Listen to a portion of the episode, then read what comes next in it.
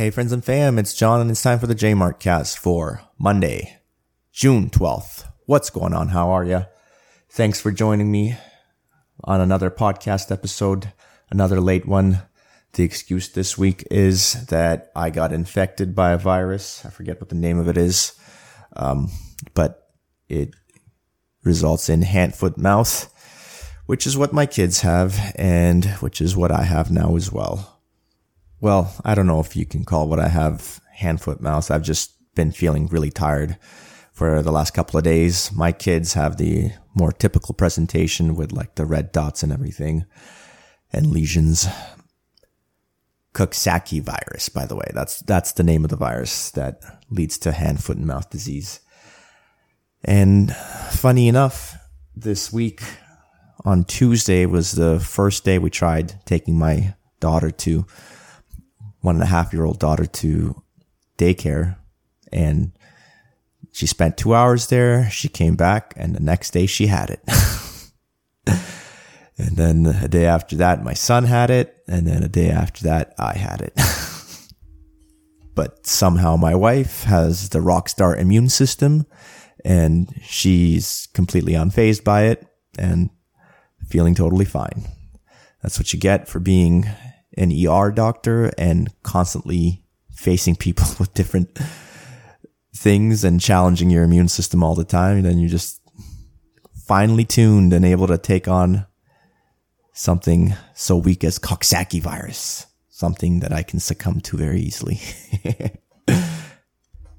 Actually, I said that I got sick the day after my son, but that's not true. I really didn't feel the symptoms till Sunday eh, because I thought I was fine. And then on Sunday, I went to my jujitsu Sunday roll. The kids had been sick for a few days and I was up until then symptomless and feeling completely fine. So I thought it'd be fine. So I went and did four rolls at the Sunday open mat. And after the first one, I was already so gassed that I, I can't believe I even did it three more times. That was ridiculous. I should have definitely stopped after this, the second one probably. Um, but yeah, it, normally, you know, it is a thing that you get tired when you do jujitsu, but not nearly as bad as I, how bad I felt after that open mat. And I just left early, but that feeling of lethargy and fatigue just stayed with me the whole day and into the next day, which is today, Monday. So hopefully I didn't infect anybody, but yeah, I was, I mean, I even, I, now that I think about it, the day before on Saturday, I felt really good. I went for an 11 kilometer run at a fairly decent pace, one of the faster paces I've run so far. And I felt pretty good doing it. That was the longest distance I'd done so far into my training. And also, like I already said, it was one of the faster paces and it really felt effortless to me. So I was really surprised that, you know, the one day I had an effortless run and the next day I do five minutes of jujitsu and I feel so tired that I, I feel miserable. It doesn't happen like that normally. So anyway, one thing I wanted to mention earlier this week, before we figured out that this was the Coxsackie virus, uh, on Thursday, this was my daughter had just gotten, um, the red spots and we weren't sure what it was because sometimes she does get rashes every once in a while. And then late Thursday is when my son started to develop the same spots and we clued in. But right before that, I had gone to a yoga class that I really enjoyed actually. Um, it's a f- old friend of mine who's the yoga instructor who is Brazilian and she had left to go back to Brazil, but now she's back to Canada and restarting her yoga class and just wanted to support a friend and I do really enjoy her classes. So I went to it by the way, it's happening every Thursday at 6 p.m. on the west end of Toronto. Um, if you look up on Instagram, Lou and Gabrielle Yoga, spelled L-U, and then the rest is how you would expect, like and like all, and and then Gab- Gabriel like Gabriel Yoga like yoga. It's all pretty straightforward. Look up Lou and Gabriel Yoga, all one word. You'll find her on Instagram. The let me see if I can find the exact details of the class. It's at 100 Symes Road, $30 per class, Thursdays at 6 p.m. Yeah, uh, it's a great class. I really enjoyed it. Check it out. what I really enjoyed about it this week was the um, importance of balance. There was a big emphasis on balancing on one leg. And I just think this is such an important part of overall health, well-being, athleticism, just overall access to the capacity that your body has. When you are in balance, you have more access to whether it be your strength, your flexibility, agility, whatever it is, you can perform and express that character trait more fully when you're in balance than when you're not. And, you know, in traditional strength and conditioning, it's something that's only just barely um, addressed. It's addressed a little bit with unilateral exercises like lunges and split squats, where you know both legs are not doing the exact same thing. But there's and then you know there's a few um, like calisthenic exercises where you're doing like pistol squats or dragon squats or whatnot. But it's it's really not ingrained into the culture to think about uh, how to balance on one foot. But I think if you make it a priority for yourself. It can be one of these foundational things that's a force multiplier that can take the other things you're doing and improve those as well. And ultimately, that's what I'm looking for is what is the things that I can find and get good at that's going to help me get good at all the other things I'm already doing. So if you're like me and you also want to you know, spend your time working on things related to health and fitness that helps all the other aspects of it, then spend time balancing. And the best ever cue related to balance that I know of is head over foot. If you're practicing single leg balance, whatever you're doing, always think about having your head in a position that's directly over the foot. And if you can picture that, and try to maintain that for as long as possible, you will have a better balance. And if you want an exercise to work on that will help improve your balance, try doing a single leg balance. First, do it with your eyes open and work up to being able to hold it very stable for 30 seconds on both sides. Just that alone is, is good enough. And then after that, work on doing the exact same thing now with the eyes closed. And it'll be a lot harder and you will have to rely more on your proprioceptive sense, which is your sense of where you are in space without the visual cues. And at first, it's going to be really hard and impossible, really. But with practice, that proprioceptive sense will become uh, better and just you will have a better sense of understanding of how to move your body in space in order to regain your balance. Because ultimately that's what balance is. You're not actually staying in balance. You're constantly falling out of balance and then readjusting to get back to it. But as soon as you're in balance, right away the cycle repeats and you come out of balance and you must readjust again. So yeah, there you go. If you want better expression of all your other physical attributes, then work on balance and see how far you can take it. By the way, another um, benefit of being better at balancing is you also get better at catching yourself when you're falling. And this is an important skill as we age because falling has serious consequences, right? There's a, obviously huge risk of physical injury that could lead to like some sort of functional decline in what you're able to do with your body or some sort of long-term complication that is going to lead to, you know, whatever, like the increased healthcare costs, let's say, let alone any psychological impact that it might have on you, you know. So there's just no upside to falling and being good at balance is a key way of avoiding that. It's as simple as that. All right. That's the physical health advice of the week get better balance. And then let's go on to doing a quick Bitcoin update and then we'll talk some financial health. So we're sitting on block height 794,120. One Bitcoin currently is trading for 25,952 US dollars and one US dollar will buy you 3,853 Satoshis or sats for short. Remember, one Bitcoin subdivides into 100 million sats and you can support this podcast with as little as one sat by listening to it with a podcasting 2.0 app, which has Bitcoin and sats built right into the app. Examples include Fountain, Breeze, and Podverse. I like Fountain because as well as giving sats to people, you also receive a few back for just listening to podcasts. But yes, these apps, I already named them Fountain, Breeze, Podverse have the ability to send sats to the podcaster for every minute that you listen to that podcast that they published. Or you can also just do a, what's called a boostagram, which is a one time value for value exchange using Bitcoin per episode attached to a short message.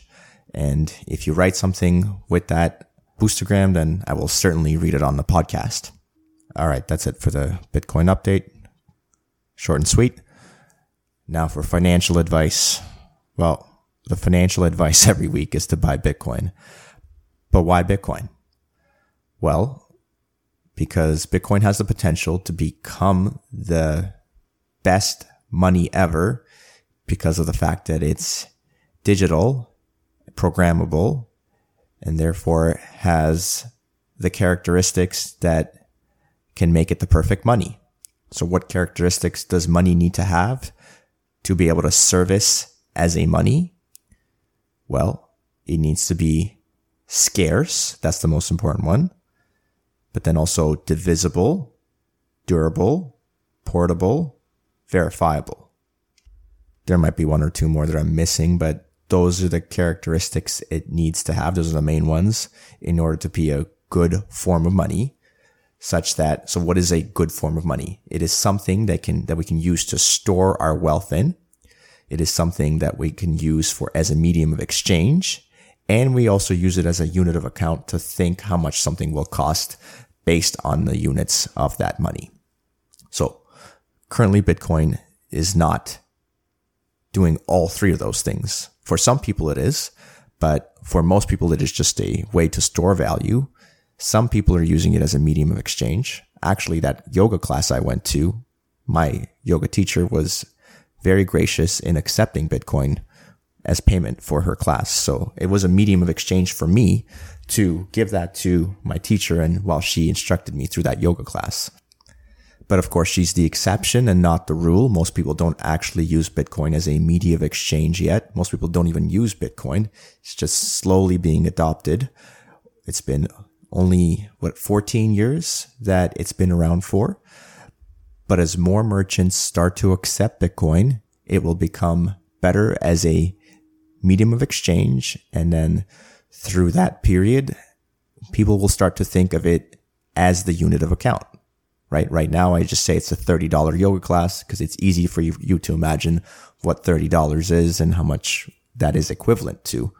But eventually if adoption continues at the current rate and more people use it as a store of value, more merchants start to accept it as a medium of exchange, people will start to think of what things are costing in Satoshis or Sats for short or Bitcoin.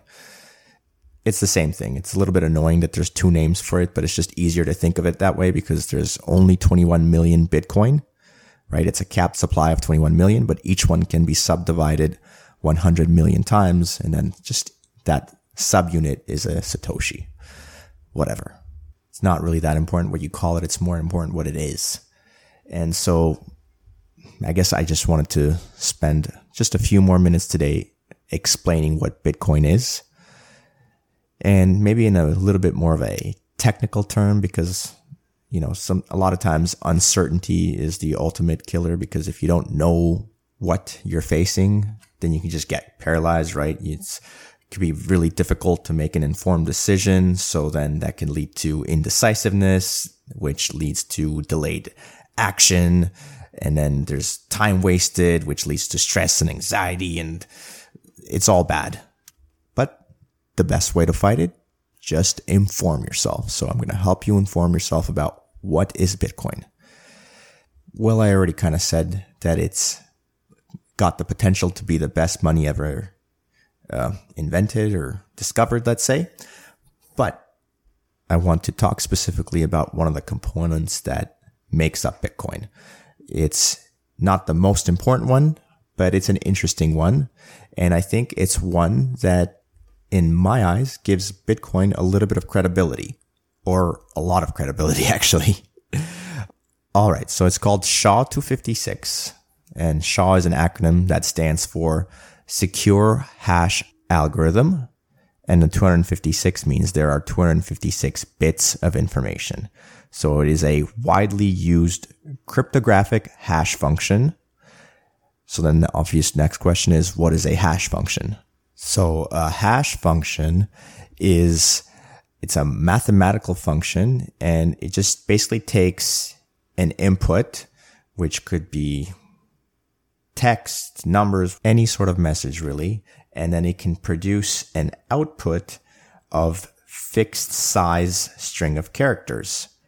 So in the SHA 256 case, it's 256 bits or ones and zeros. So in a row, 256 ones and zeros. So you can put any sort of data, any sort of message of any length into the SHA 256 function and it will spit out an output which is always the same length 256 characters long of ones and zeros. So the interesting thing is SHA 256 is what's called deterministic. And what that means is that any given input will always produce the same output every time you run the function. However, if you change the input by even one bit of information, let's say you wrote an essay and you ran it through the SHA-256 hash function and then you got one result and then you took that essay and you just added one point at the very end of the essay and you ran it through the same function, it would give you a completely different number that would be no, in no way related to the first number. So then the next question is, is there a way to reverse that where you could find what the original input is that produces a specific hash value? And the answer to that is no, because SHA-256 was designed to be a one-way function, which means that it should be impossible to reverse the process and find what the original input is from the hash value. Even if you brute forced it and basically tried every possible input until you found a match, it would take forever. It would take longer than the current age of the universe, so it's just not possible. All right, so where did this SHA 256 come from? It actually was developed by the US National Security Agency, the NSA, and was published by their National Institute of Standards and Technology in 2001. So it's been around for 22 years. And the government uses it to ensure data integrity. They use it for secure password storage. They use it in digital signatures. Basically, all government communications are secured using this SHA-256 function. And then the last question I'll answer before I end the podcast is how does Bitcoin use SHA-256 and why is it important for Bitcoin? So in Bitcoin, SHA-256 is used in various ways, but one of the most important ones is for what is called proof of work. Now, I'm not going to explain exactly what proof of work is with regards to Bitcoin, but I will say that proof of work is the most important part of Bitcoin because it helps distribute and decentralize it so that it becomes an indestructible network. I'm not going to explain how it does that, but it does do it. It's just, it would take too long. Another reason why proof of work is the most important aspect of Bitcoin is because that proof of work is what determines the rate at which new blocks are added to the blockchain and new Bitcoin is created. And it is what is going to ensure that Bitcoin is going to remain scarce and that there will only be 21 million. And like I already said, scarcity is the most important aspect for money to have. And lastly, proof of work requires a significant amount of computational power, which requires energy consumption. And so proof of work is the way that this digital thing, digital entity, Bitcoin, has a connection to the real world through proof of work, which requires computational power, which requires energy consumption. Without that anchoring to the real world of requiring energy consumption to create new Bitcoin, Bitcoin would not have any value whatsoever. It would be just like the paper money that we use today, which is only money or used as money because the government forces us to pay our taxes in it. All right, I think that's a good place to end this. Thank you so much, everyone, for listening. Please reach out if you have any further questions. Email me at jmartfit at substack.com. Reach out on social media at jmartfit on Twitter and Instagram. That's it. Have a great week. Stay active. Be grateful. Jmart out.